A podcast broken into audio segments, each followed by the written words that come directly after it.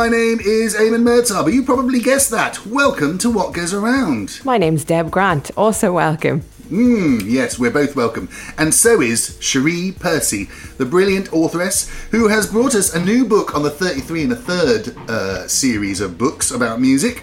And this time, the focus is on the fantastic New York group ESG. We'll also be travelling to Berlin to speak to a former DJ, now writer, called Paul Hanford, who talks about his experiences of coming to Berlin, retiring from DJing, and meeting a load of interesting people. And we've got the fabulous John Robins of uh, Radio 5 Live fame and my favourite Friday afternoon show on that particular station. And of course, a famed and well respected presenter and comedian who is also jolly good company company and has excellent taste in music, does he not?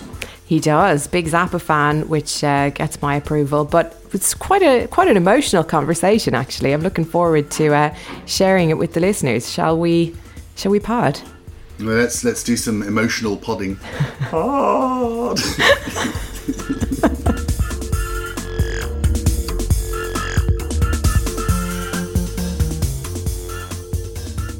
Somewhere deep in the workshop of life, there sits Deb Grant, and I'm here to ask her what goes around amongst the builders of insanity. I am taking the workshop at the moment. I don't know what they're doing out there because I've had my blinds down for the past several mm. months since they've been out there, but they're doing a lot of crashing and banging today. um, yes, it's very atmospheric and not stressful at all. Um, mm. I wanted to talk to you about a reissue of a documentary, which perhaps you saw the first time around. I was noticed that it had been re-released at the cinema by the BFI, and I was in London, and none of the dates worked for me. And then, by pure serendipitous chance, I happened to be in Manchester and at a loose end uh, one afternoon a few weekends ago, and I went to see it at the cinema. It's called Dance Craze and oh uh, yeah, yeah. Did you see it the first time around? I think it was out in like 1980 or something. So I'm not sure I, I saw it when it was first released, but I've definitely seen it. I saw it at some stage, and yeah, uh, yeah the two tone uh, revival thing, and uh, the tour that the specials and madness. And yeah, so it's it's basically it's filmed at several different venues, and it's just a lineup of um, ska and two tone bands. I mean, there's some there's some lowlights as well as highlights. Bad Manners, mm. I kind of wish didn't exist. Um, you know, well, uh, I've got great Bad Manners a trivia fact. You'll love this. Oh, so, go on. So uh, Buster Bloodvessel. Now, when when he was like on his low ebb, and the, you know the band weren't touring anymore and all that sort of stuff, he's kind of needed a bit of money um, he applied for a job in a Bad Manners tribute band. and they didn't give him the job because they said he wasn't fat enough. that's amazing! Oh, wow! Oh my god, that's that's just like heartbreaking for him on so many levels. Super. That's amazing. But tell us about tell us about Dance Craze, though. Sorry, I digress. Um, oh, it's so brilliant. I mean, it just you know you can listen to his ska and music of that era, and I think I've said before, like one of the first cassette albums I ever bought with my own money, if not the first, was like a Madness album. So that music means a lot to me. And mm. as we've discussed before on this podcast, you know, Madness really stand up as such a great band. The specials yeah. too. Um, but the way this documentary is filmed, they have camera people on the stage, and obviously you're seeing the bands. Um, fucking hell, the Selecter, amazing performance mm. too. But also the crowd um, is captured as well. All the young people and the fashion, like so, you feel mm. really, really immersed in it, and the energy of the live performance is just captured really well. It's such a, I just really, there's a kind of weird uh, interim bit in the middle where they sort of show a load of archive footage about people like kids learning to ballroom dance, which might have been more relevant the first time around when that documentary mm. first came out. Um, but I just loved it, and immediately I just wanted to go out and, and buy a load of suits and only wear suits and slacks and maybe a little fedora hat, although I'm not sure how well yeah. I could pull that off. Yeah, that, that film is brilliant. The, the, the energy of it all. I think it's. Um, you know, it's a it's a it's a history thing really because the time is really important there. It was like late seventies, early eighties, and it had just been a generation and a half maybe since the Windrush boats came over, and you know, and all of this West Indian influence came into our cities, um, and it had all that horrible racial tension that was going on and it you know it was it was serious in those days. I can remember like you know seeing proper skinheads and you know with Nazi stuff going on and saluting and shouting stuff about the town. I can remember seeing that for real in my town and thinking, bloody hell, this is dark. Do you know what I mean? But then, and this is the important thing, this fresh generation of kids just went, screw that. Do you know what I mean? And they came together in this beautiful way. And I, I, I don't know if you know Coventry as a city, but um, you know, it was it was a mess in the in the early seventies, and it managed to find an identity. And it's you know it's so proud that it became this epicenter of two tone, you know. And there, there was stuff going off in other parts of the city, especially London with Madness and all that sort of thing. But you know, in those days before internets and all that sort of thing, you know, this scene pops up here, and then they find out that madness exists in Camden, and then they get together and do this incredible tour, and go and see all these different parts of the country, and the music is so infectious, the fashion is so cool, and the energy that is brought by all of those things coming together. You know, it literally lasts. It lasts forever. It's it's still exciting to watch. And when you were talking about it, it must have been ten years since I last saw it. But I was like, just little hairs going up on, the, on my arms, just thinking, yeah, God, that was great, that wasn't it? And you're right about the cameras on the stage are really important in it because so often you get um, what we try and do in this podcast is talk about music, but from a fan's point of view. We're not really talking, you know, we're not just going to sit there and go, oh, lovely music, blah, blah, blah, clever people. And we do a bit of that. But we also talk about what it means to be the person listening to it. And that that is kind of our raison d'etre. And I think when you've got the cameras on the stage, you a see the crowd and how much it means to them and what they're doing and how they're trying to change their world by the way they move and the way they interact with each other and you also see those bands and they're so young Yes, oh my You know, god, Terry Hall looks so like he's about 18 or something. God he's impossibly hot Yeah, yes, I know, Impossibly beautiful, hot. absolutely. So is Suggs actually. They all are. Yeah, I fancied, yeah, yeah. I fancied every single, um, you know, What, with cer- even- certain exceptions. I fancied pretty much everyone on that stage. what even jerry dammers and his toothless grin of scariness Yeah, sure. I mean, it depends what he's wearing, but yeah. oh absolutely brilliant documentary and uh, yeah I, I can see why that would have an effect on you You know, another thing that was really noticeable both in the bands and in the crowds was the fact that it was men and women playing this music, and it all seemed very equitable. Uh, you know, like um, they had uh, oh, what was the name of the band? pauline black Who's absolutely incredible and just owns the Yeah. stage. Body Snatchers as well, uh, all female yeah, group. Rhoda Dakar and all that stuff. Yeah, I mean, and, you know, and also even even at the later stages, you've got uh, sort of even Bananarama and the and the Fun Boy Three coming together uh, uh, sort of afterwards. I don't know. The whole thing was a, a time when there was a little bit, there was a lot of breaking down of race, and there was a bit of breaking down of of the the sexes as well, and it was a really positive movement. Now I've talked to um, Pauline Black and Jenny Bellstar, who is in in that kind of era as well. And they both said, although that was true, it was hard. Mm. You know, they were they were hanging around laddie lads.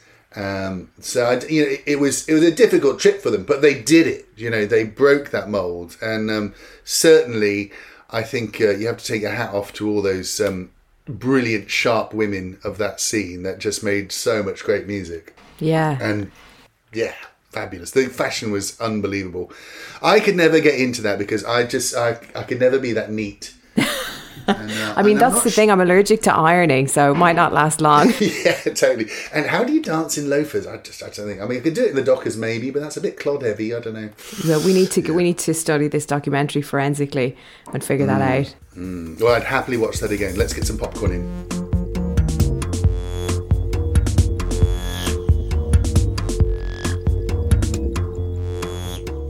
There are some bands that achieve success and then disappear from the national consciousness almost completely.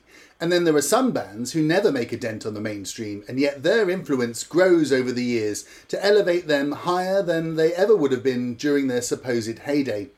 ESG are one of these enigmatic bands that made music so startling that the world really wasn't ready for them at the time. But since their inception in the 80s, their reputation has grown to legendary status, and their influence can be felt today through bands like the Yeah Yeah Yeahs and countless hip hop acts who have sampled their genius. So we should be really grateful to Cherie Percy for writing up the brilliant account of ESG's seminal underground classic, Come Away with ESG, on the ever entertaining 33 and a Third book series. Welcome to What Goes Around, Cherie.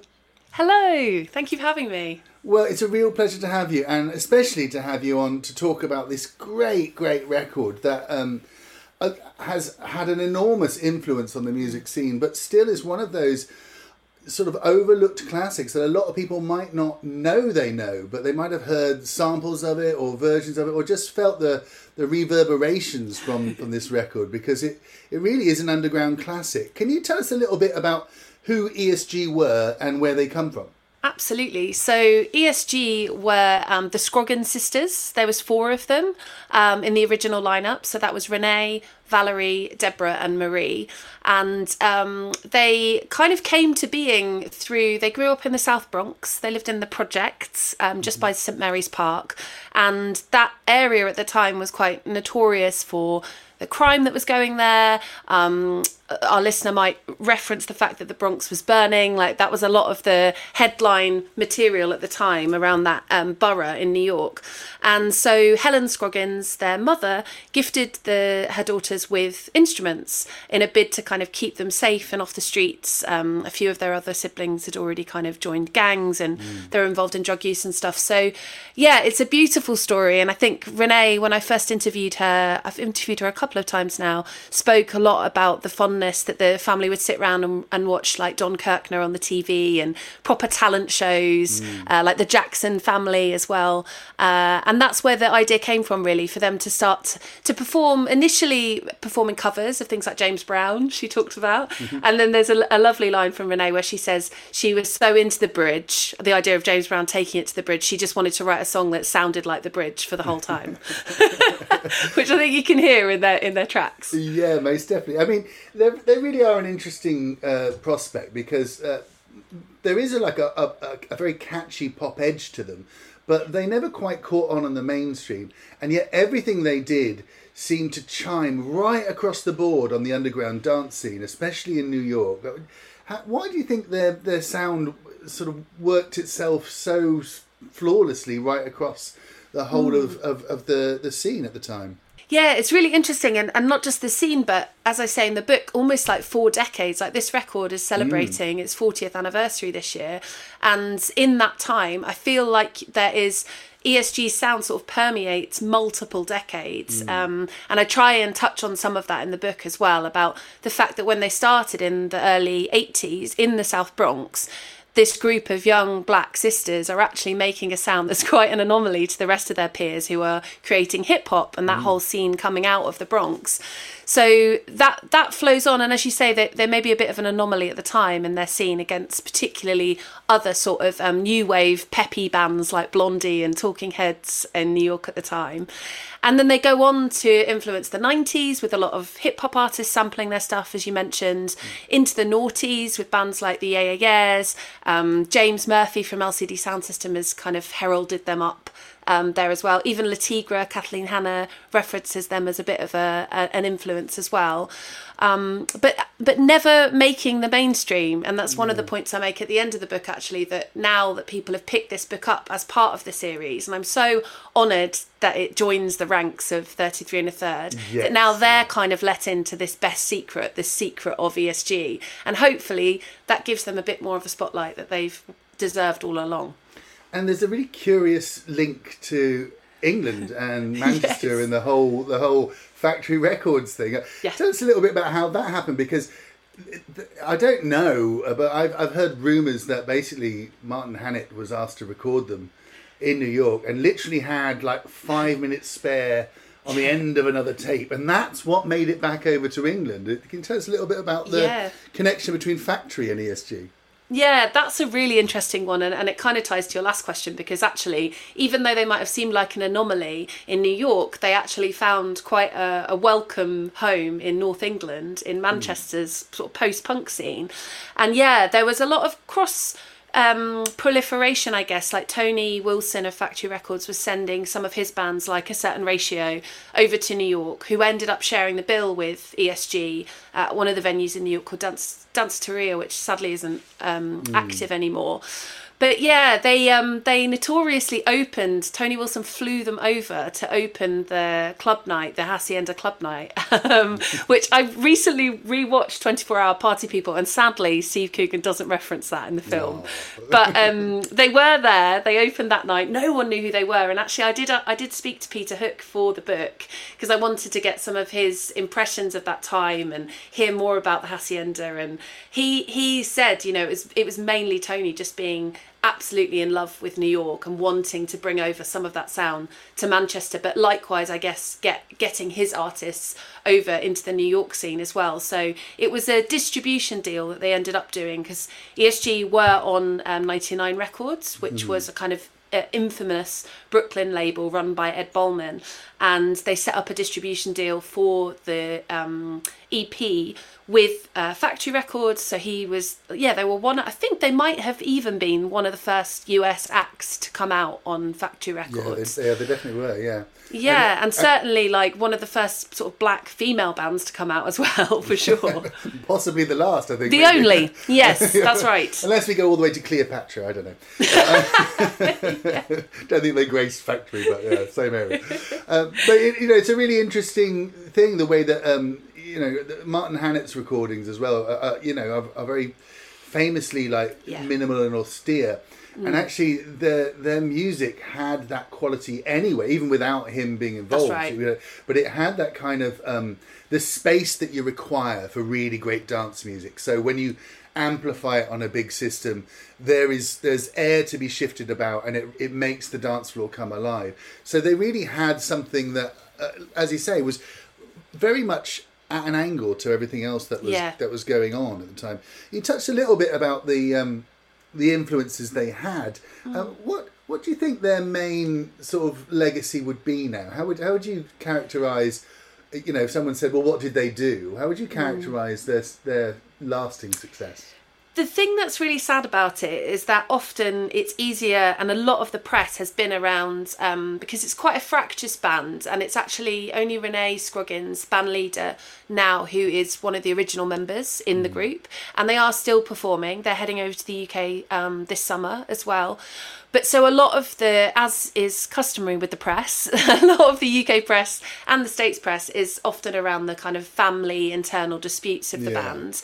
Whereas actually, I think, you know, as we've said, the legacy sits with all of those other countless lightning rods in modern music who have taken ESG, people like um, James Murphy, people like Karen O, who's also in the book talking about. Um, they actually performed with ESG in 20, 2009 in New York, and they say, you know, Karen talks about the Yeah Yeah Yeahs just wouldn't have been the band that they are today without bands like ESG. But I think it takes those people to to talk about them to get that name out there again because it is really under the surface. It's very much a cult band, Yeah. um, and and that's why I really hope being part of this series kind of illuminates them even for, even further to a wider audience. Well, I'm sure it will because um, for those that don't know, this uh, series of books, 33 and a third, they are really exemplary. I, I mean, just they, they take one album or one particular incident at a time and just go through that album, you know, tell you the backstory, give you some of the sort of wider context of why that music is important. And even if it's not music that you're particularly into or mm. familiar with, it's always a really interesting read. And it must be lovely to, to actually get your name on that list of, of great books that, that have, have come out in that series. It's absolutely wild. Yeah, I still can't quite believe it. I got some copies through in the post, and um, yeah, it's crazy to see it. Um, I'm doing a couple of launch events around the book's release as well, so it'll just be such a novelty three years in the making to, to see people handling the book and hopefully enjoying the story as well. Because I think that's the thing, as much as this series is based on the album, ESG have such a wider story. So I think readers will notice that I've gone quite deep into, as you say, the North England Manhattan connection there, the 99 record story, because that's fascinating in itself. There's just, there's a lot around ESG that I felt needed to be told. Well, I'm really glad you are you are bringing it uh, to the fore because I think it's one of those records that you know it will bring a lot of joy to a lot of Yeah. people, and it is one of those things. You know, as a DJ, I'm always kind of like shuffling around looking for something interesting to play, and you know sometimes people ask me why do you do it? Why why Yeah. you know because you're obviously I'm obviously not making money at it, but why do you keep doing it? And the reason is because of groups like ESG that you find Yeah. occasionally, and you can just spread that love and pass that on to someone. And you know I can hear from your voice the enthusiasm you've got for this, and that's what that series does so well. I always liken the 33 to thirds to. Um, to those like revision books you used to get for like Yeah, it's like a Cliff's Notes yeah, Cliff. Notes, because yeah, you get that's you get all it. the important information in a nice handheld size. So I love that series, and I can't wait to get stuck into your book. Thank you so much for talking to us today about it, and best Thank of you. luck with it. Thank you so much, and um, yeah, I hope everyone enjoys both reading and listening to ESG, the might of ESG. I'm sure they will.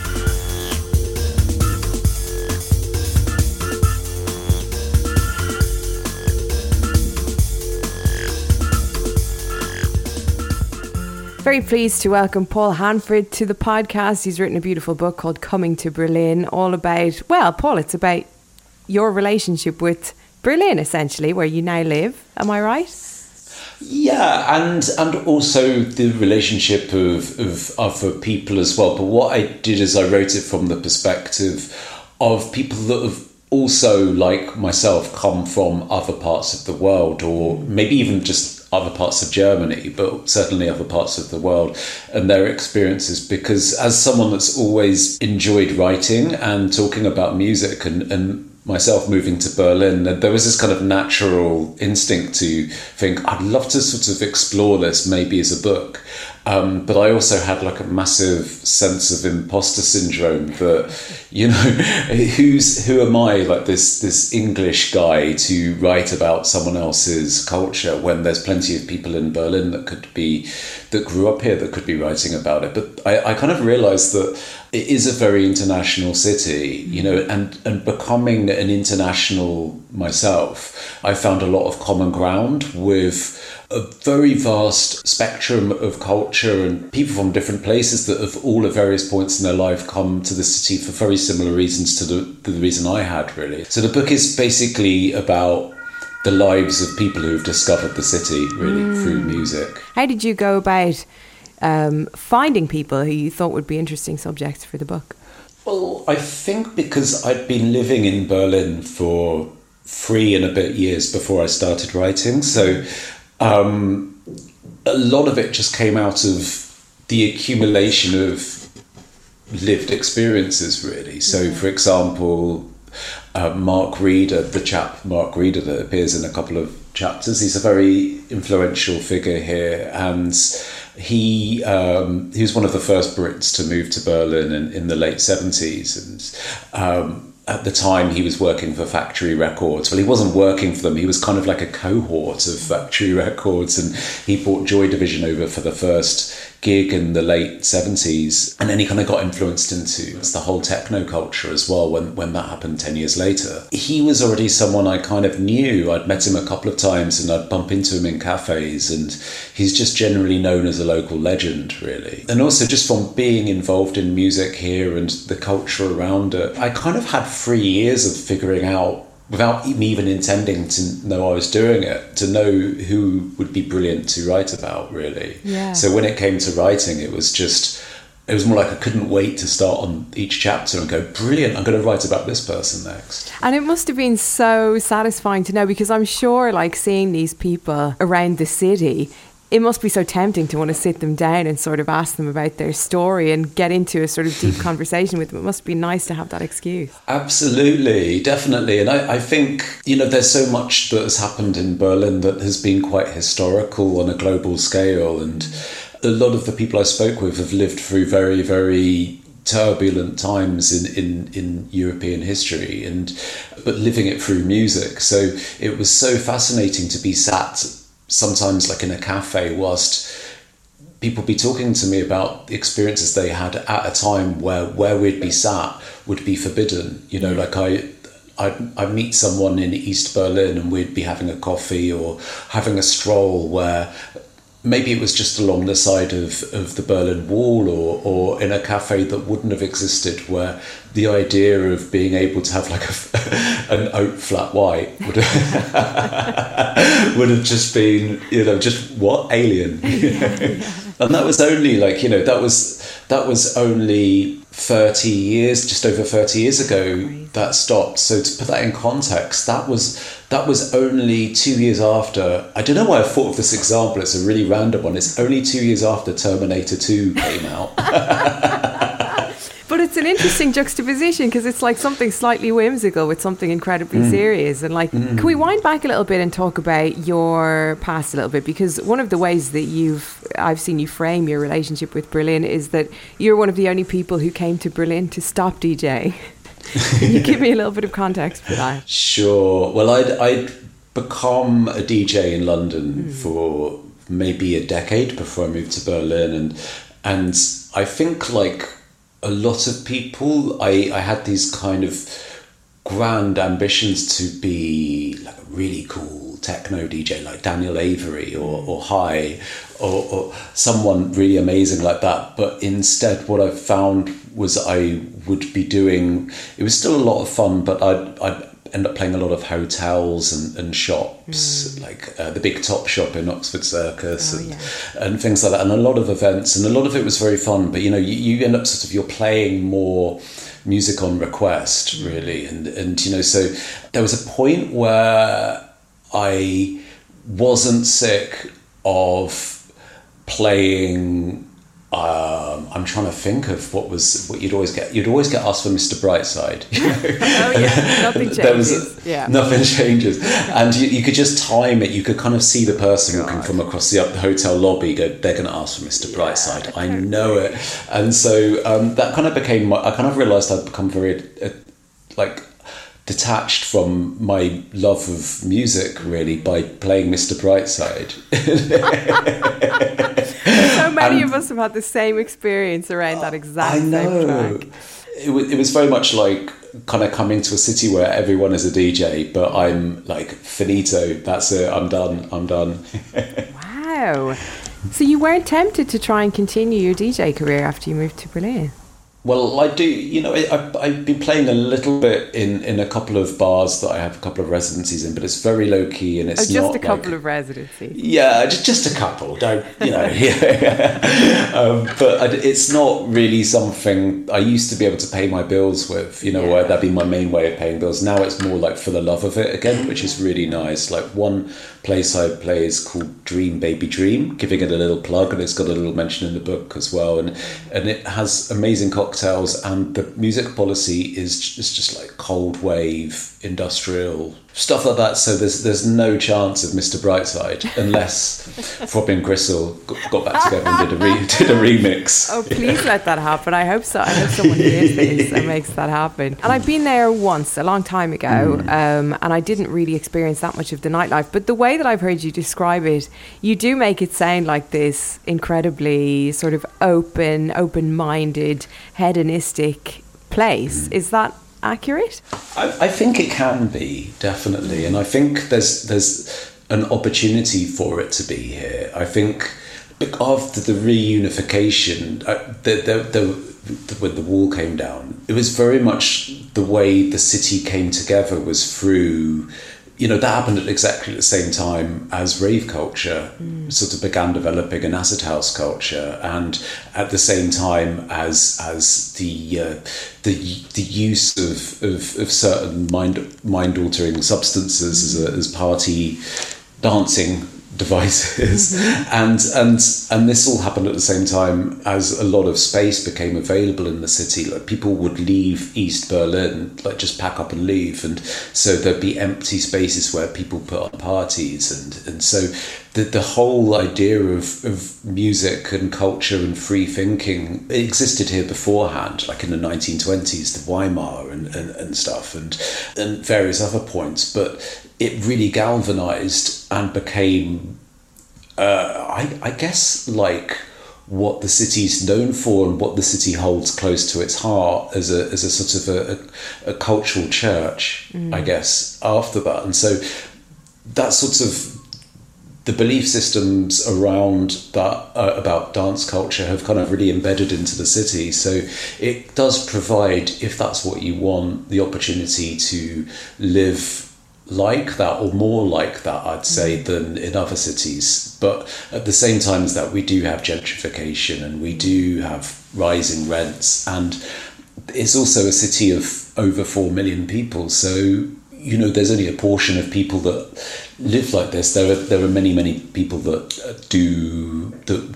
You know, that's that's not their thing at all. You know that. When you say the belief systems of that mm. kind of music, how do you define that? I guess it's like. Um, there's a sort of utopian idea about the dance floor, isn't there? Of like a, a, free space and whether or not that that is actually always a reality um, or more like an ideal that is embedded into the culture here so it kind of extends in strange ways across the city and, and you know it, so you you know you, you people will strip off in a in a park if they want to you know or, or like run naked into a into a a lake and, and it's not a problem. Or you can still smoke in bars most yeah. of the time. And there's also like a kind of a resistance to more or less degree although that is quite tense at the moment uh, against sort of neoliberal culture. So a lot of cafes don't accept cards so you do have to kind of get cash out a lot which which I actually think is quite nice really you know I know I know it makes a lot of practical sense to have a card you know pay for everything on a card. But I think doing things that are sometimes like not out of convenience kind of puts us in, you know, to me anyway, puts me in contact with maybe more of the system around how things function and work really. You know we don't become blasé to you know uh, like modern modern neoliberalism really although that does exist here. You know there's yeah. loads and loads and loads of delivery services and but you do have the opportunity to explore your freedom in that kind of way. Yeah yeah. One last question. If you were to build your perfect night out in berlin where would it start and end and what would happen in between Oh my gosh. Okay. I guess it would probably start with some really nice food with a small group of friends, mm. like maybe just two other friends, you know. I think that's another thing about clubbing here is it's really nice to go with a very small group of people. You know, it's not like a going out with 10 people all of the lads kind of experience yeah. you know it's it's uh, have a, like a very very nice very calm meal um, maybe go to a spa Ooh. afterwards uh, we have a really good spa culture here which particularly in the winter is just fantastic you know the uh, coming out of a sauna and suddenly being hit by snow is yeah. just this kind of it's like a sort of sweet and sour kind of hits the, it's the sweet spot kind of thing and then a bar um, in a part of Berlin called Neukölln, um, which has a good variety of bars. Then, yeah, maybe about three in the morning, go to a club. I mean, I'm sure many of your listeners would have heard of Berghain, which is, you know, obviously Berlin's most famous one, but there's a lot of variety here of, of clubs. And then, yeah, and then and then sometime late on Monday, kind of just wind down into a ball, really. I love that. This is this is obviously the, uh, the, one of the privileges of freelance life as well. Monday is for just rolling up into a ball after a big weekend. Oh, absolutely! And then just just you know, have that moment where you kind of have a sudden horror and go, "Oh my god, have I got free Zoom meetings tomorrow?" And then yeah, back to life.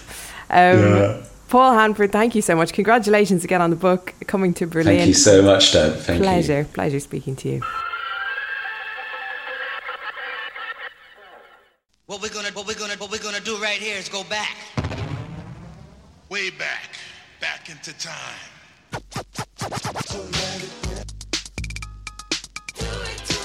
That's right. Name that tune. Name that tune. Uh,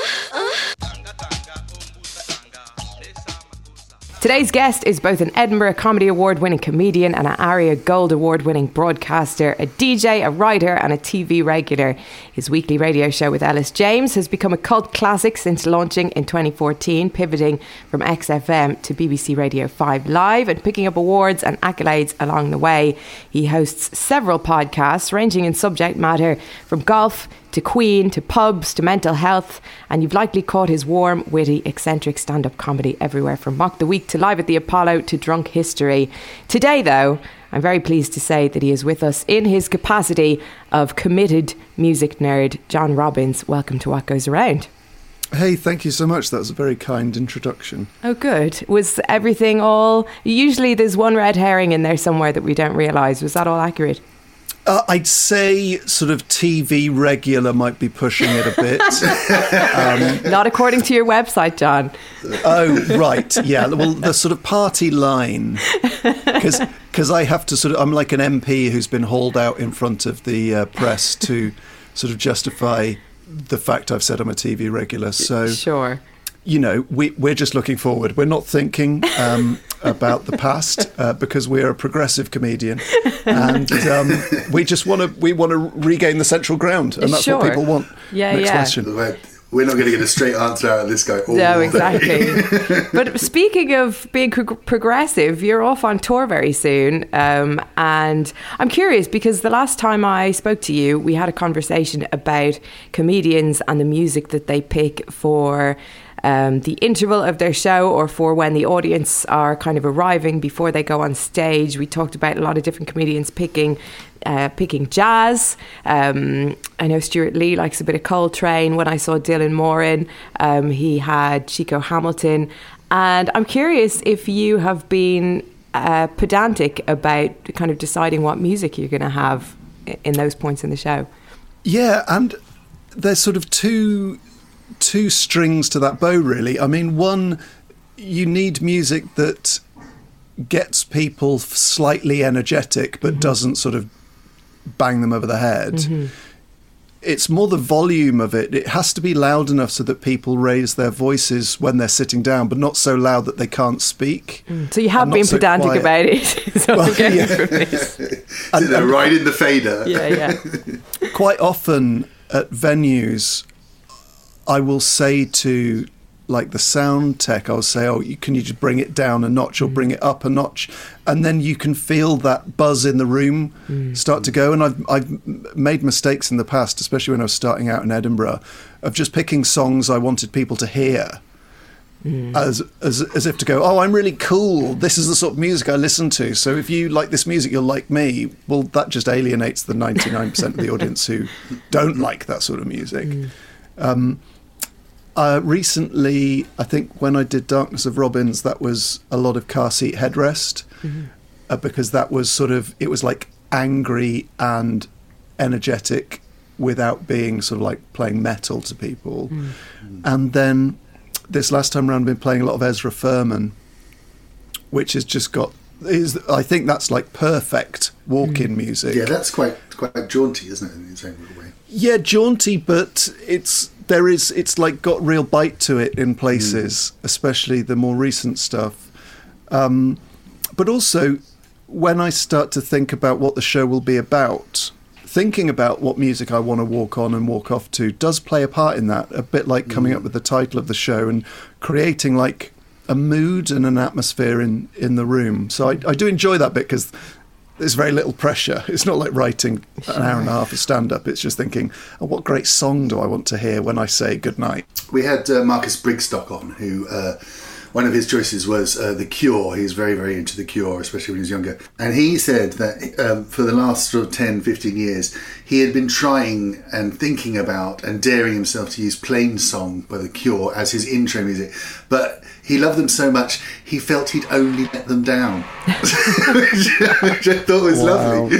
You know, like just like, I want to play it, but I, I won't live up to it. I'll be, I'll be, I'll be overdone by my own theme music well, I already, even though I haven't written the second half of my tour yet, tickets are available. Mm-hmm.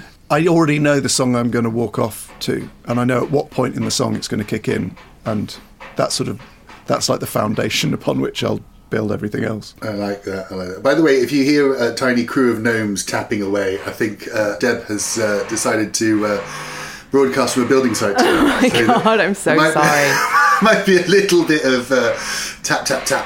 Can you can you hear that intense? I can I can hear that quite quite well now. Really? Oh, for God's sake. One of your podcasts, John, I don't think I even realised this, uh, that you're such a huge Queen fan. So much so that you've got an entire podcast about Queen. And yet, out of your phonographic memories, you haven't picked a Queen track. What what is uh, can you give a bit of context to this to this love of of Queen? Is it the music? Is it the spectacle, the phenomenon of Queen? What is it? Well, I think sort of Queen, above all other music, it, just when I first heard it, when I would have been about 10, 9 or 10, it just felt like it was already inside me. It just felt like the mm. melody chimed so much with just something in my DNA that it wasn't really a matter of this. To say it's my favourite wouldn't quite be right. Mm. It's just. I, that I don't. I honestly can't describe it. It's more than. So I wouldn't necessarily say my favourite track was a Queen track or my mm. favourite album was a Queen album. In fact, I wouldn't. Mm. It goes somewhere deeper than that. I first sort of became aware of them when Freddie died because it was all in the news. I sort of began to piece together that my mum had played bits and bobs of Queen when I was growing up. But it's at that point where you don't really understand, you don't necessarily know the difference between the different bands or what you hear because you're never actively listening to music. Mm. I just, for about seven years, was completely and utterly obsessed with Queen. Mm-hmm. And really, my journey in music has been sort of from starts the minute I started listening to stuff other than Queen, I guess. but it did instill in me a, a, a love of melody Yeah. That and a love of sort of orchestration that flows through a lot of things I like. Yeah. And do you still return to Queen, or do you feel like you've just kind of ingested that and it was kind of a pivot point to get you into other stuff, or do you still listen to it with that kind of warm, nostalgic feeling?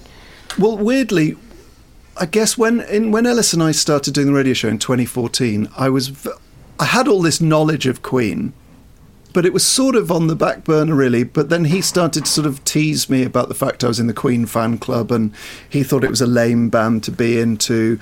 And the fact that I got into Queen when everyone else was into Blur and Oasis. Mm. So I was this sort of lone voice crying in the wilderness in sort of 1995, trying to convince girls at school that Queen really cool. And I, I decorated all of my folders with Queen stuff while everyone else was doing like football and Oasis. so it's quite a funny idea going through the 90s with a Queen lens, which was the decade of which they had, I mean, literally nothing going on. Yeah. So the Queen fan club magazines from when I joined are hilarious because there's just like the release of a PC game and and that's about it.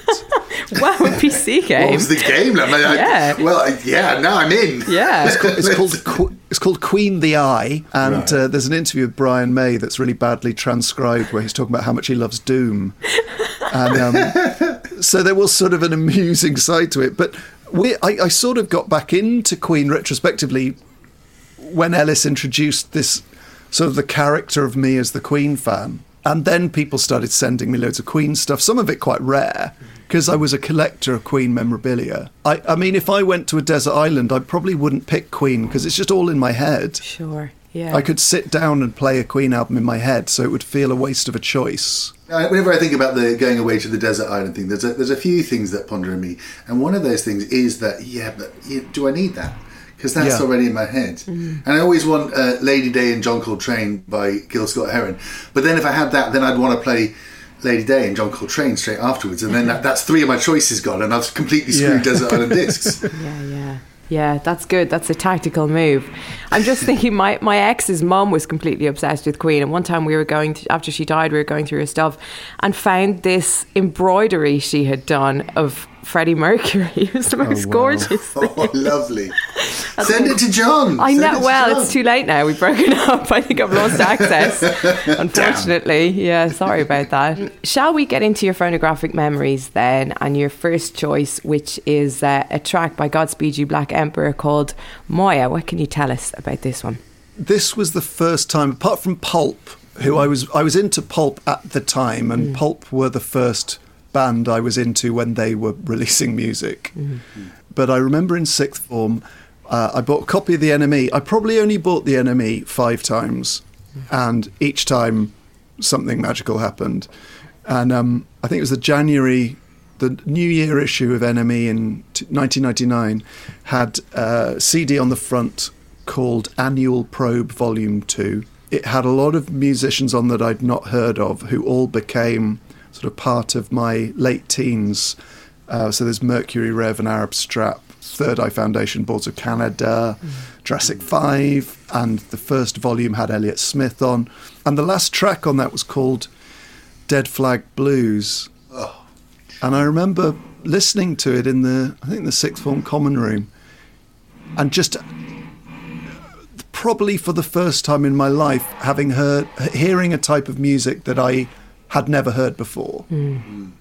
And th- it's quite hard, really, to hear stuff that you can't put in some kind of context or you can't think, oh, that's a bit like that other thing I like, oh, I'll probably like this. Whereas listening to this, it was like, well, this is completely new. Hmm. And I bought the EP Slow Riot for New Zerø Kanada. And that had uh, two tracks on it Moya and Blaise Bailey Finnegan III. And I put Moya on in my bedroom with uh, my headphones on. And I, it's one of the very few times I would say my life changed immediately by listening to a song. I had never heard anything like it. And also, it was sort of tied up in a lot of other stuff. So, my dad moved to Canada when I was uh, seven, and he lives in uh, lived in Montreal, and that's where Godspeed are from. And obviously, it's got Canada in the title. Had this mysterious writing on the front, which is a, a biblical quote in in the Hebrew. And my dad's a very religious guy, and that was sort of part of the reason he he left. And um, it just felt very.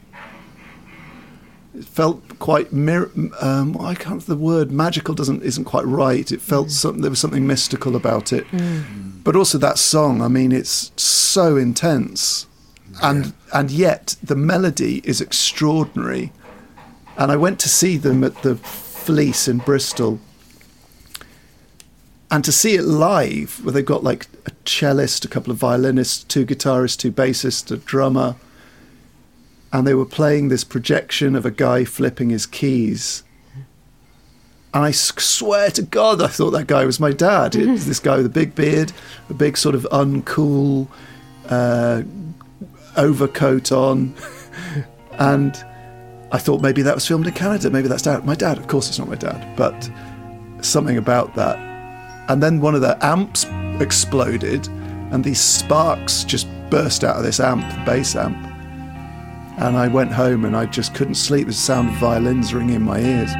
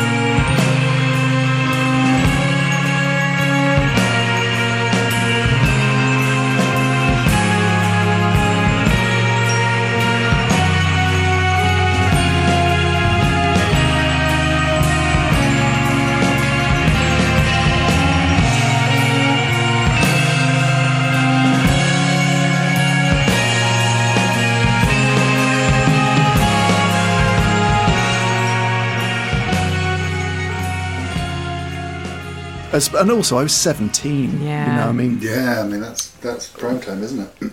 It's the sort of age when you don't get those experiences with music as much later in life. No, it's it's true. There's something about discovering stuff like that in your teenage years that feels so serendipitous, as if it's found you. It's such a magical thing. I wonder, like you mentioned, feeling slightly alienated from your peers around that time because you were so into Queen and everyone else was into Britpop. Did you get your friends into Godspeed around that time as well, or was this sort of something that was just for you? No, it was. Um, it w- there was a group of us. I, I hung out a lot with the kids, the kids in the year above, and there was sort of this. I remember sixth form. I didn't really uh, have a much of a set of friends at secondary school, and then sixth form I discovered. Just through discovering this sort of music, I made friends with uh, probably about eight, eight or nine people in the year above. A, a few of them were goths. Mm. I, I shaved my head and got a mohican. I had painted nails. I had a studded dog collar, a velvet jacket. Oh yeah, good man. And, and I just, I, it was almost like overnight. I was like, okay, I feel like I'm somewhere where I fit, mm. and mm. I found people who are interested in the things I'm interested in, who talk about the things I want to talk about, who aren't sort of gonna take the piss out of my clothes, who are accepting of difference mm. who aren't constantly obsessed with whether you're gay or not. That was like the thing God, at yeah. school. I, it's weird now because that's sort of, I well, I hope mm. not as much a part of growing up, but it was all like you're gay. Yeah. Well, what? Yeah. Why? Yeah. Well, it's just it was just the go-to thing. Yeah, totally. especially um, if you had gothic tendencies. Yeah. You know, I was I was all eyeliner and and nail varnish myself, and it was it was it was pretty much like the the opening offer of uh, communication from quite a lot of people at school. Uh, yeah, I remember oh, on a non-uniform day, I wore a tie-dyed Metallica, just long sleeve T-shirt that that you would look back on now as like quite a '90s bit of clothing, mm. and I wore this studded dog collar, and like the my year went ballistic. it was like it was like I'd come in naked. It was so I remember this girl coming up to me and saying, Are you a raver or a jitter or what? Mm-hmm. And I didn't know what the answer was. So I didn't know what those phrases meant. I just. Anyway, so I sort of found my tribe and we listened to Godspeed and Mogwai. I remember hearing uh, Young Team for the first time and just, oh man, it was, a, it was like my brain exploded. and I never had that feeling with music before. Yeah. Um, and then, uh, you know, so through that you get into stuff like Sigur Rós and mm. uh, A Silver Mount Zion. Mm. You know, going to gigs, I saw Godspeed and Sigur Rós at, at the Trinity Centre in Bristol. And I saw Mogwai at, uh, uh, where would it have been? The, the Academy. And these, um, these, are these are properly deep choices, aren't they? Yeah, it's very sophisticated. This Like, for like seventeen, eighteen. Yeah. You know, like a, a, a lot of people try and, and, find something that kind of separates them out and helps them find their crowd or whatever. But I, I would say most of the time, it's something immediate, you know, and kind of. Uh, and, and, perhaps that you could sing along with, or you could, you know, at least you know pogo around to.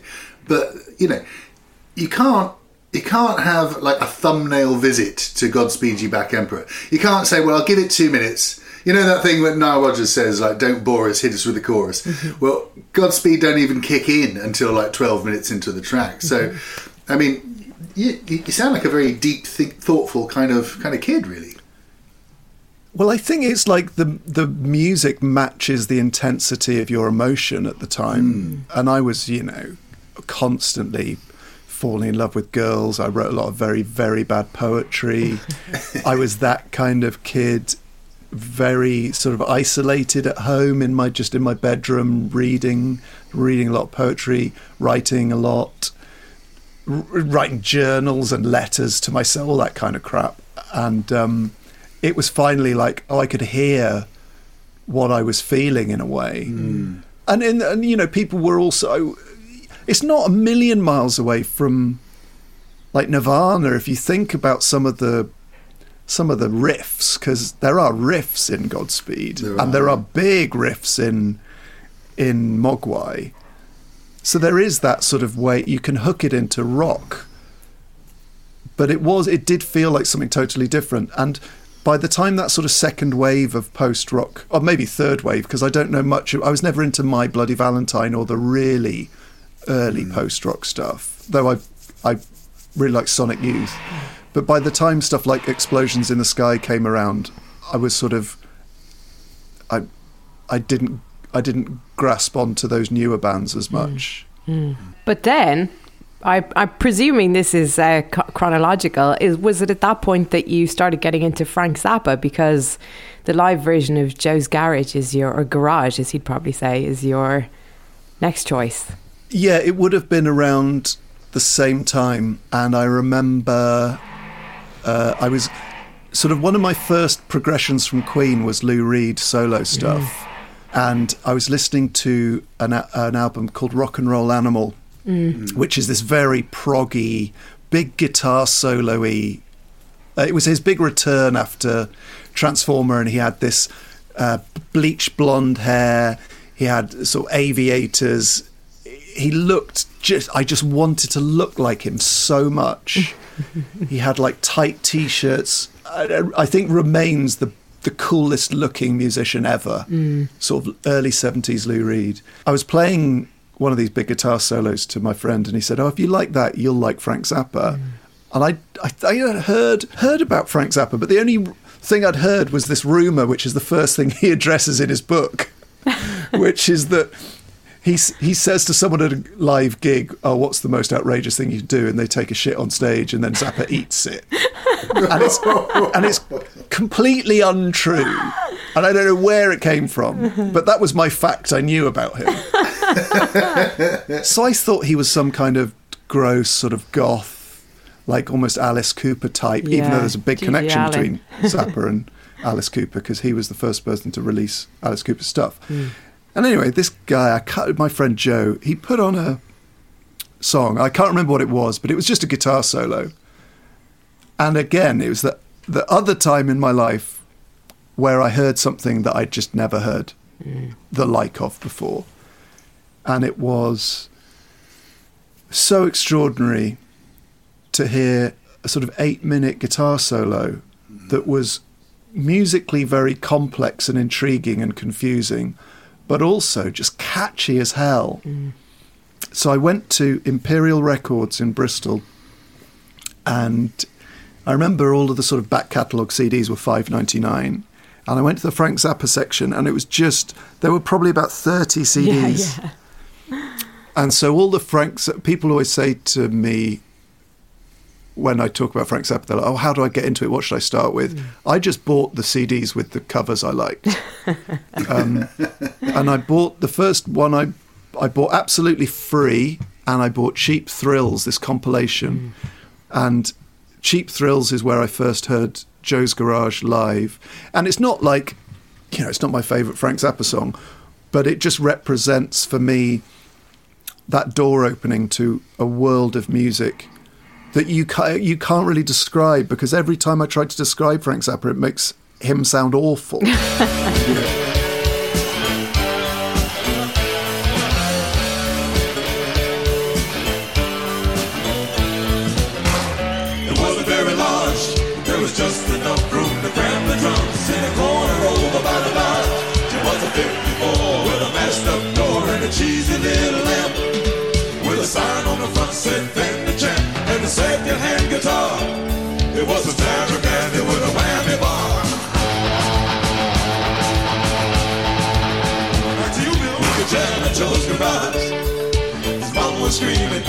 his function balls, he was playing the same old song.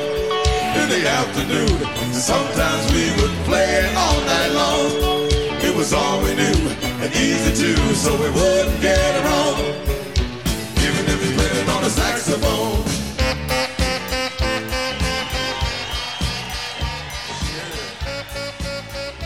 he's you know he's got an incredible range on him. Do you know, like he can do eight minute searing guitar solos, but he also does like cheeky little two minute doo wop songs and completely non sense making skits and stuff. He's I mean, he. I mean, a lot of it's almost theatre as well. It's almost like um, uh, musical stuff. Do you know what I mean?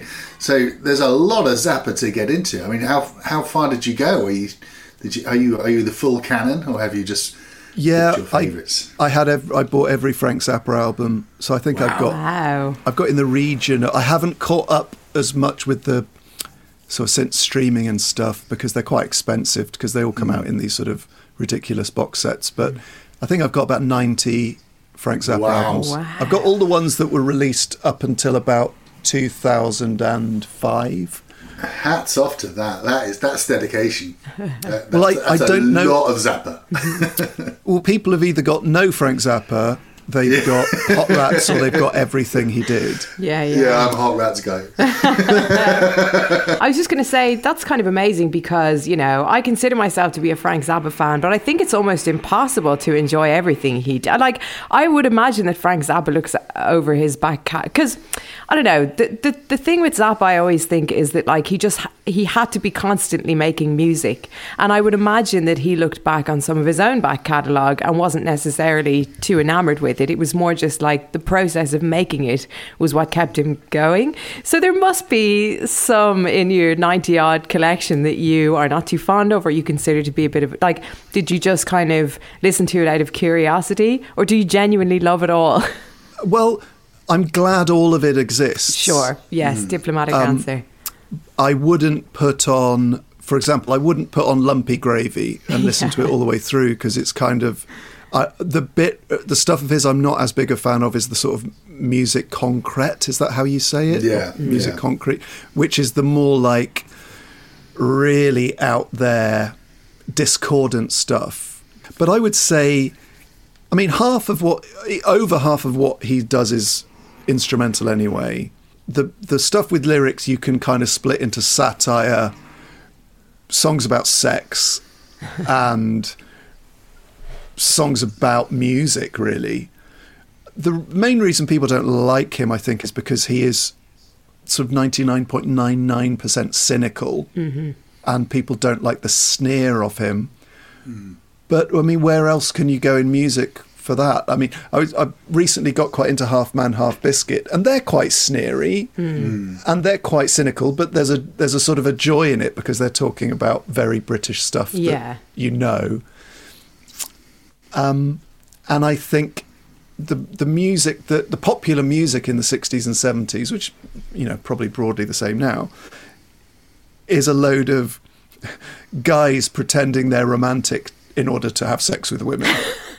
That's the basis think- of all rock and roll, isn't it? yeah. and I think Zappa cuts through that hypocrisy so brilliantly. Yeah. And he I don't think music critics liked him because he was ahead of them and they like to be the ones telling you what's cool and what's Yeah, not. Yeah. yeah. Whereas for him to sort of say, at the time, hippie culture is as, is a lie, and it's a commercial enterprise as much as anything else. I think is really brave and interesting, and also his his sort of anti-drugs message was so effective on me because I'd had people come into our school and do talks about how drugs were illegal and drugs were dangerous, but no one had ever said drugs are boring and people who take drugs are lame. And that's a much more effective message to a teenager to go, this is dull. Yeah. Yeah. If you take Coke, you will be the most boring person in the room.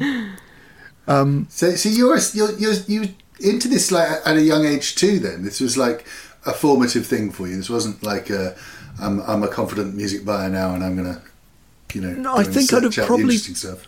I'd have been 16 when I first heard Yeah, that's young, Zappa. and the the vast majority of what I like about him is these very very complex songs that sound like sort of kids TV themes. so it's a bit like if um, John McLaughlin was writing a, a, a sort of sitcom Yeah. theme tune. It made me laugh. Is the main reason I picked Joe's Garage. Is it made me laugh the first time I listened to it, and all the musicians are laughing. Hmm. I'd never heard music that was designed to make people laugh before. yeah. Well, he did that whole album. Does humour belong in music? So you know, you see, yeah, I think it was a it was a quite a lifelong question for him. That wasn't it? Yeah, and some sometimes it's just the titles of the songs are funny, and the rest of the songs are just sort of joyous. But there, I think there is a, you know, if you were to listen to um, Roxy and Elsewhere, which is probably my favourite Zappa album, and in my opinion is the most talented group of musicians ever assembled playing the most difficult music but it's not difficult in an intellectual way. It's not like listening to sort of modern classical music. It is it's joyous rock music. But some of the songs like one of them's called don't you ever wash that thing? That's an instrumental song.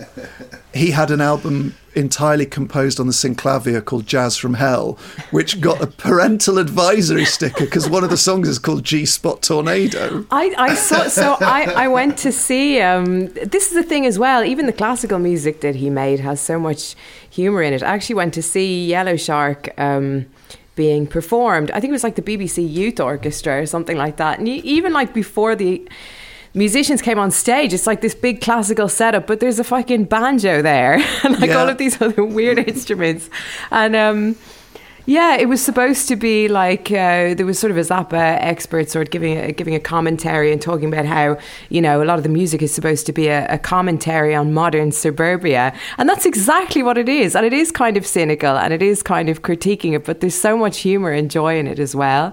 I, I'm I'm I, I can't say my my collection is as extensive as yours, but I'm a huge fan.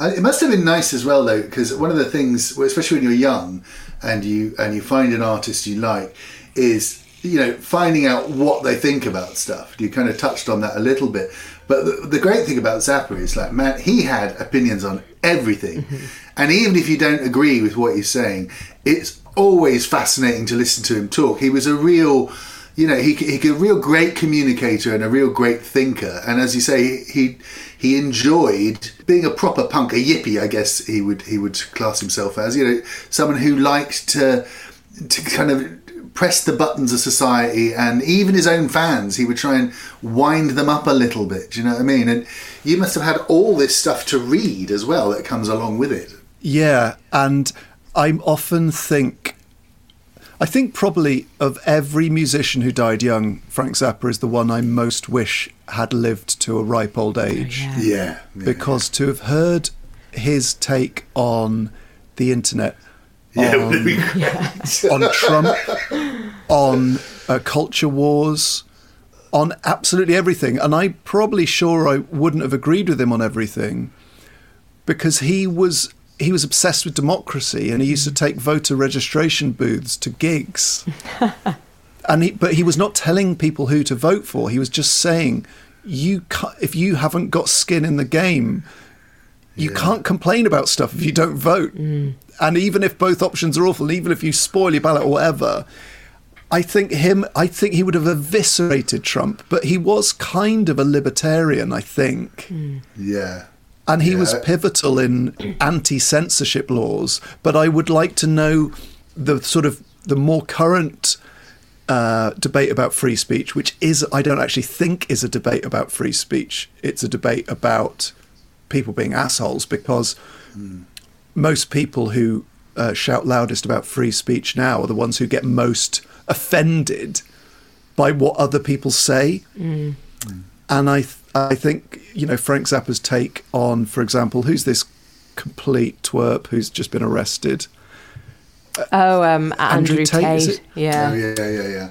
That sort of person, I think, I think Zappa would have just destroyed them. Yeah. What didn't Zappa have an intention to go into politics like around the time when he got sick? Is did, am I imagining that? I feel like he was sort of that was potentially There is a Zappa for President T-shirt that you've been able to That's get what I'm since the thinking seventies. I think he was considering running for president in the way that you know some people do Dizzy as a Gillespie sort of was Dizzy Gillespie, Yeah, yeah, yeah. yeah, Um, but he he testified at the Senate or the House of Representative or something Mm. because uh, uh, Tipper Gore. Yeah. Yes, the Would- PMRC thing. The PMRC thing, yeah. So the right to have references to masturbation Yeah. and things in songs, Absolutely. and some of his comebacks to Oh. questions he's asked are absolutely incredible. But then, I'm not, I'm not sure. He, I, would he have survived? You know, to use a phrase that's perhaps more complex than people make out, but cancel culture, because mm. his daughter, I remember, said, "You know, my parents brought me a diaphragm when I was 13." Yeah. And is that, and, I- and she was sort of saying that that wasn't a wholly positive experience. Yeah, yeah, yeah. You know, And he's I think- famous for his treatment of women, and you know his wife. I think is long suffering and stuff like that. Yeah, he probably. Yeah, I'm not sure if he would have been ripped to shreds. Quite possibly. I mean, he also he also was cruel to his children because he called them Dweezil and Moon Unit. I, yeah, I think it's hard to. There are some songs that, though I would have played them with glee in the college bar in 20 years ago, there are some songs, especially songs about gay people and women, that are hard to really stick up for now. As some of them. I mean, the only thing I would say is he had a sort of um, equal opportunities policy to his ire. yeah. So he would he would call out hypocrisy regardless of your race, ethnicity, or gender. But that's probably as far as I would go defending some of his more problematic songs. Let's say. yeah. I'm sure he'd be absolutely cancelled every 10 minutes. But then, you know, because he's so divisive and, and so inventive, and, you, you know, there are some people who you, you can't really settle and a- agree with everything, but you just like to hear them talk. Mm. And I think he's one of those that would, he would always, you know, bubble back up to the surface. I don't think you could, you can't iron Frank Zappa and his sort of personality out of music. You can't iron it out because you know he he did so much, and as as you say, everything was a was a target for him. And so you could find something and say, oh, "I'm going to pin that on you," but then he was so wriggly. There would be ten other th- things you could point to, which say, "Well, yeah, but look at it this way." Do you know what I mean? Mm. He was always he was always controversial in in a in a true sense, and also in the music. You know, like look at the musicians he actually sort of brought through. People like Adrian Belew and that. You know, he, he was looking for people that that did things the wrong way. You know, and and he wanted to confound expectations every time he put a note down. He there's a really good documentary about the history of the mothers with interviews of people from various incarnations of the mothers of invention and they all speak about how brutal it was the rehearsal process the performance process. But every single one of them when they're talking about the time they got the phone call to say their time in the band was up and he'd moved on to something else they all look so bereft even hmm. 40 years hence. Hmm.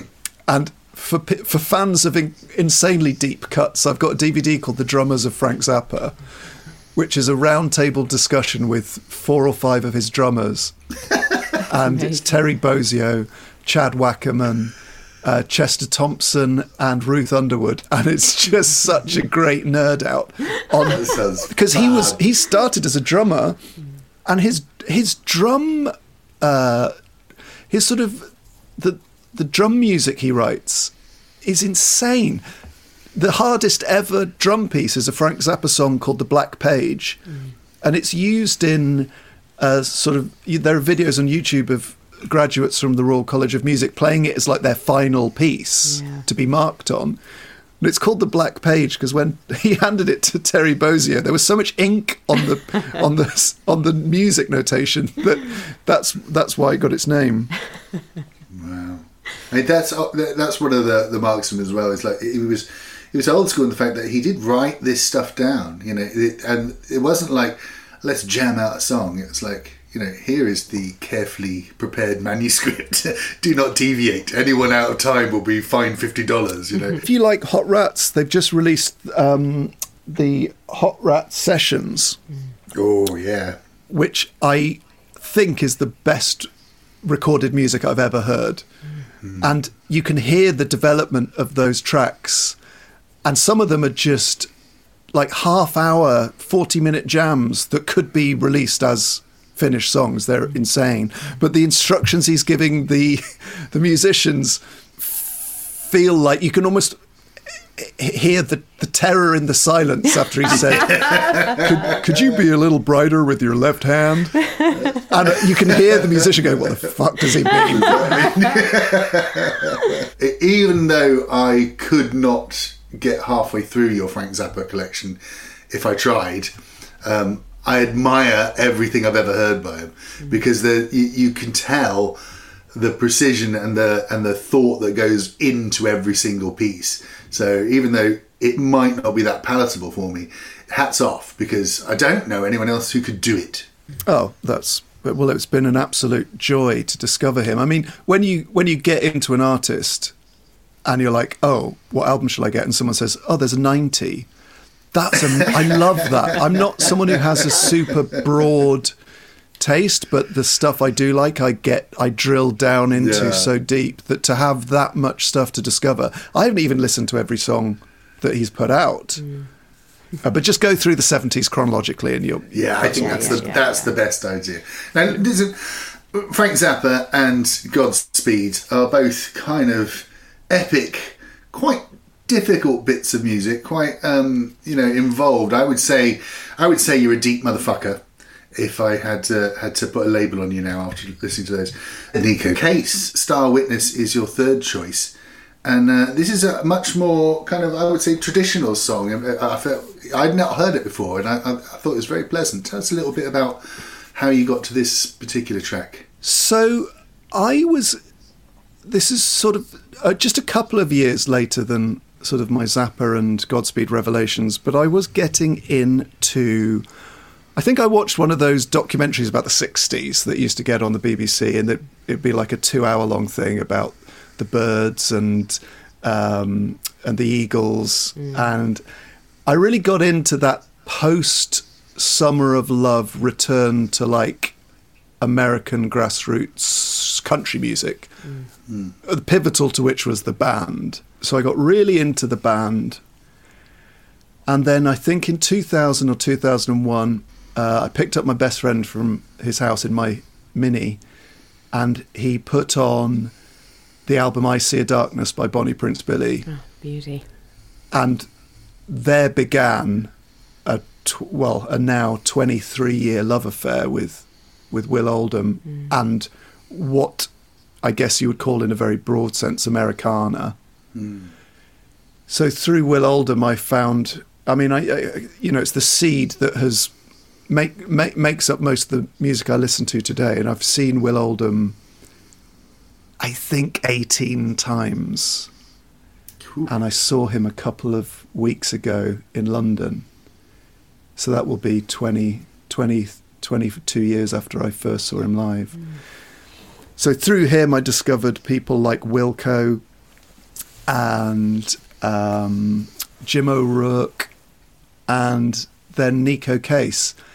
And for some reason, and I'll do my best to avoid this, whenever I talk about Neko Case, I get quite emotional because there's something about her the the power and fragility of her songs which have been so important to me throughout so many years. And uh, her first album blacklisted i would have got when it came out and that was i think 2002 2003 and then fox confessor brings the flood great album title by the way.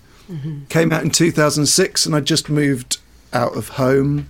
I was living in Bristol with my friends, and it's. I mean, those two albums, I they just knocked me clean out. Even now, I mean, even talking about it 20 years later, I find it hard to talk about it without my voice going. Mm-hmm. And Star Witness, which is the the song I picked, I don't know. She doesn't.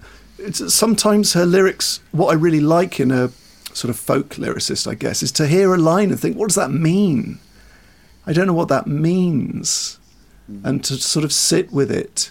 I was getting into Astral Weeks at about the same time, mm. which is probably my Desert Island disc album. Mm. It's a beauty. but to have these songs that you can't quite there's something about them you totally get it without quite knowing what it means but it speaks mm. to you. And every single album she's put out and she's not the most prolific uh, musician has just been so on the money for me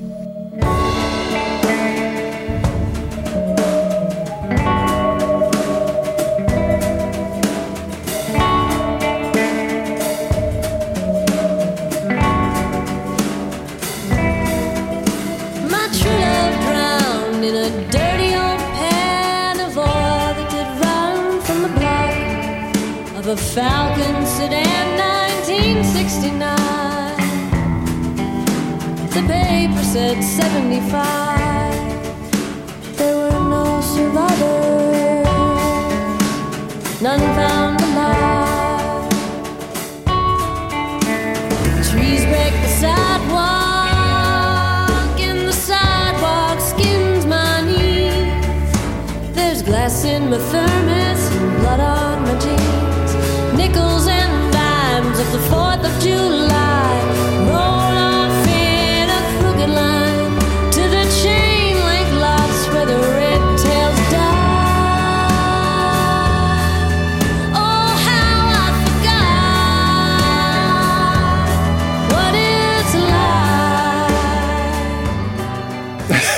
There's this video on YouTube of two girls.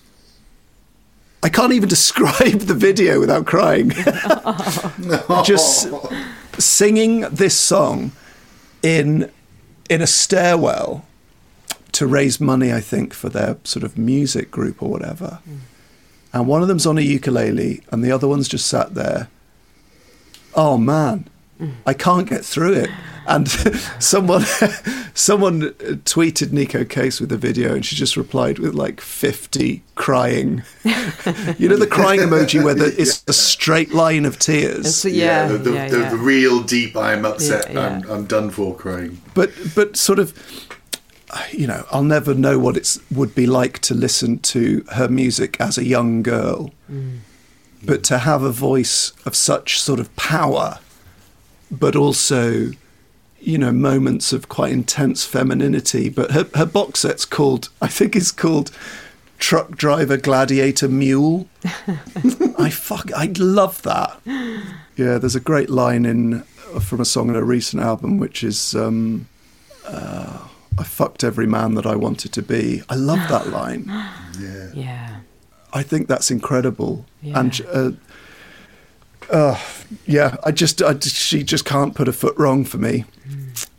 That's well, I, I've never heard of her before, and I'm definitely going to go and search this out now because I think um, I'm sure Deb would agree. One of the reasons we like to do this podcast is because there's something like really beautiful about uh, when someone really loves something and uh, getting them to talk about it. Like, I mean, you're, you're kind of apologising for bringing the emotion up in your voice and all that sort of thing, but that really is it really is a, a wonderful thing, and it's it's it's it's one of the few areas where you can kind of um, when you talk about music and and you talk about music you really love, um, it's one of the few areas where you can actually reveal a bit of yourself and and and say quite a lot about yourself without talking about yourself if you know what i mean. It's like the, if you if you feel that strongly about a piece of music that even 20 years later it brings a lump to your throat then you must have put so much into it you must have put so much love into the into that whole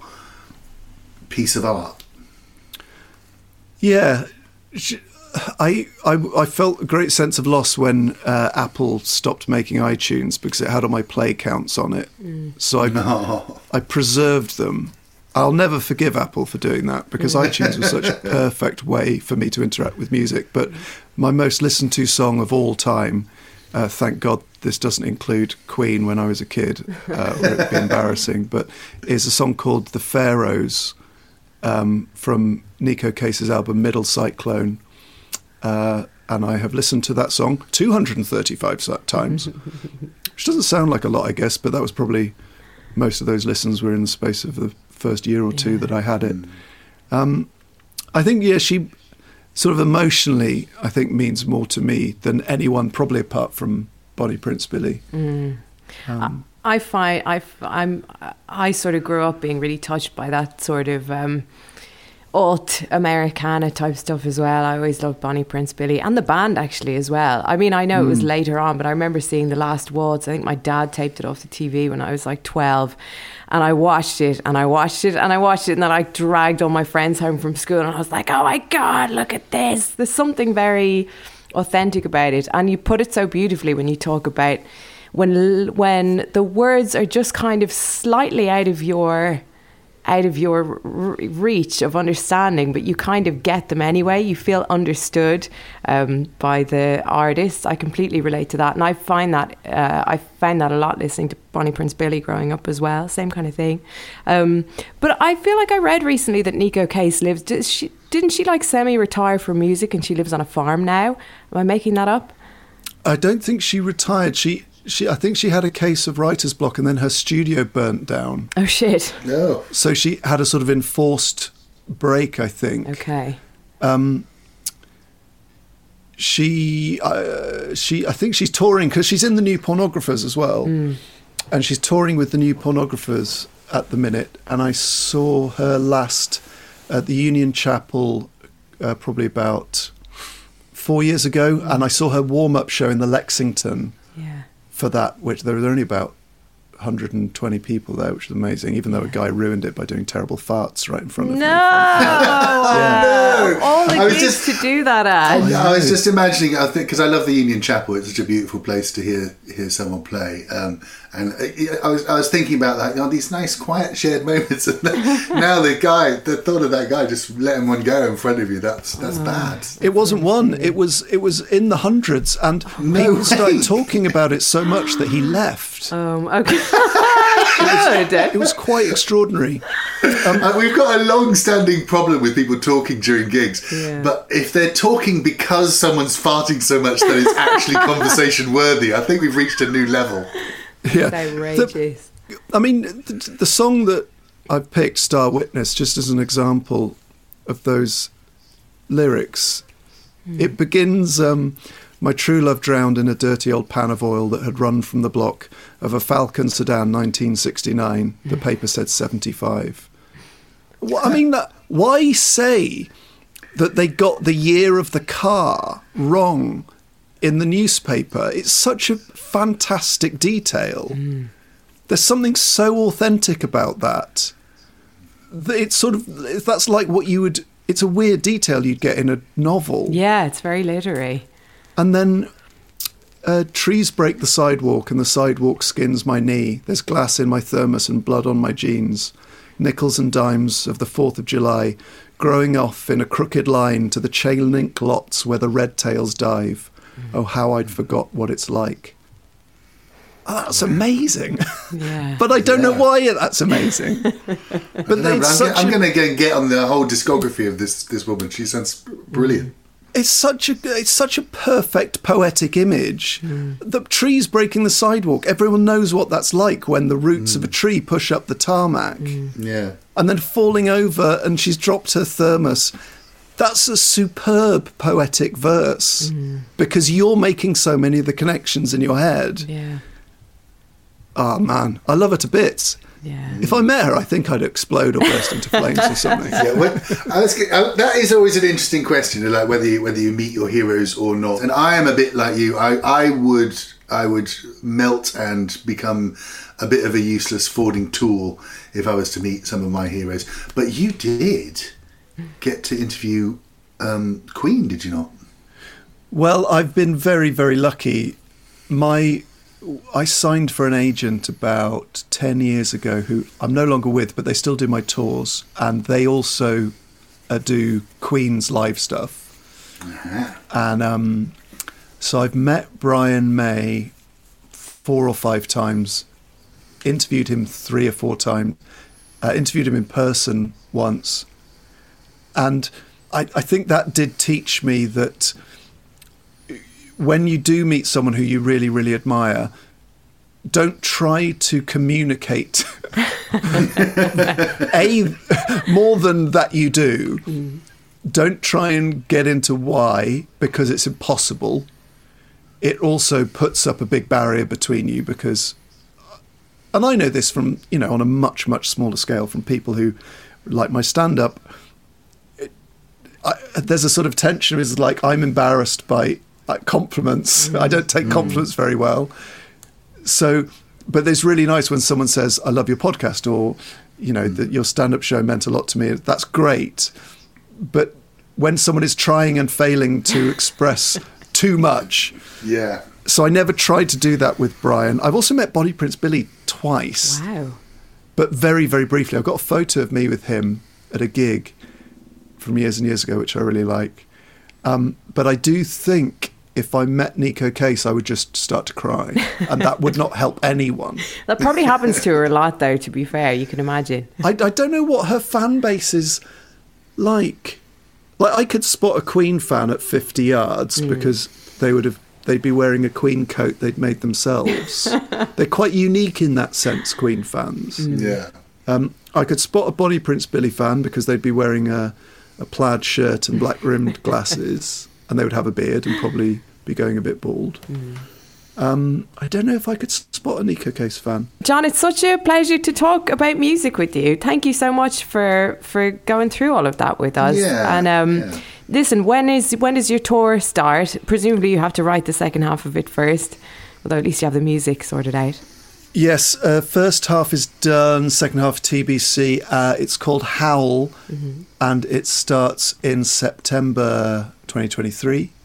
Um, and I'll be doing something in Edinburgh in August to prepare, but I don't quite know what yet. Um, and it goes all over the shop, really. You can um, find out uh, ticket links at johnrobins.com, the website which claims I'm a TV regular. So, uh, that listen, if you if you will it, it'll happen. That's, that's the way I look at these things. Thanks Well- so much, John. It's great, great talking to you. Really. Yeah, thank you so much. And if, if just one person buys Fox Confessor Brings the Flood after listening to this, I Uh, will be that's very, what I'm going to do happy. right gonna be now. aiming. right now.